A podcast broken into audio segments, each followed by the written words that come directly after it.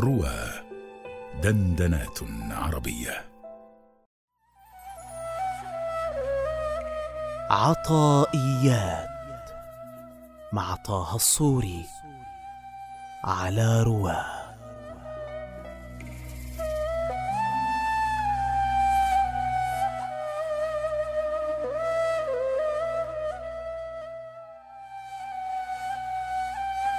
لا تفرحك الطاعة لأنها برزت منك وافرح بها لأنها برزت من الله إليك.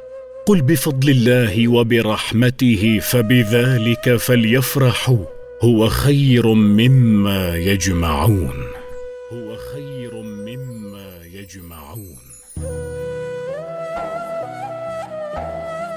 أي لا يكون فرحك بالطاعة لأجل كونها برزت منك. فإنك إذا فرحت بها من هذه الحيثية أورثتك العجب المحبط لها لأنك شاهدت أنها بحولك وقوتك وإنما يكون فرحك بها لأجل كونها برزت من الله إليك وتفضل بها عليك.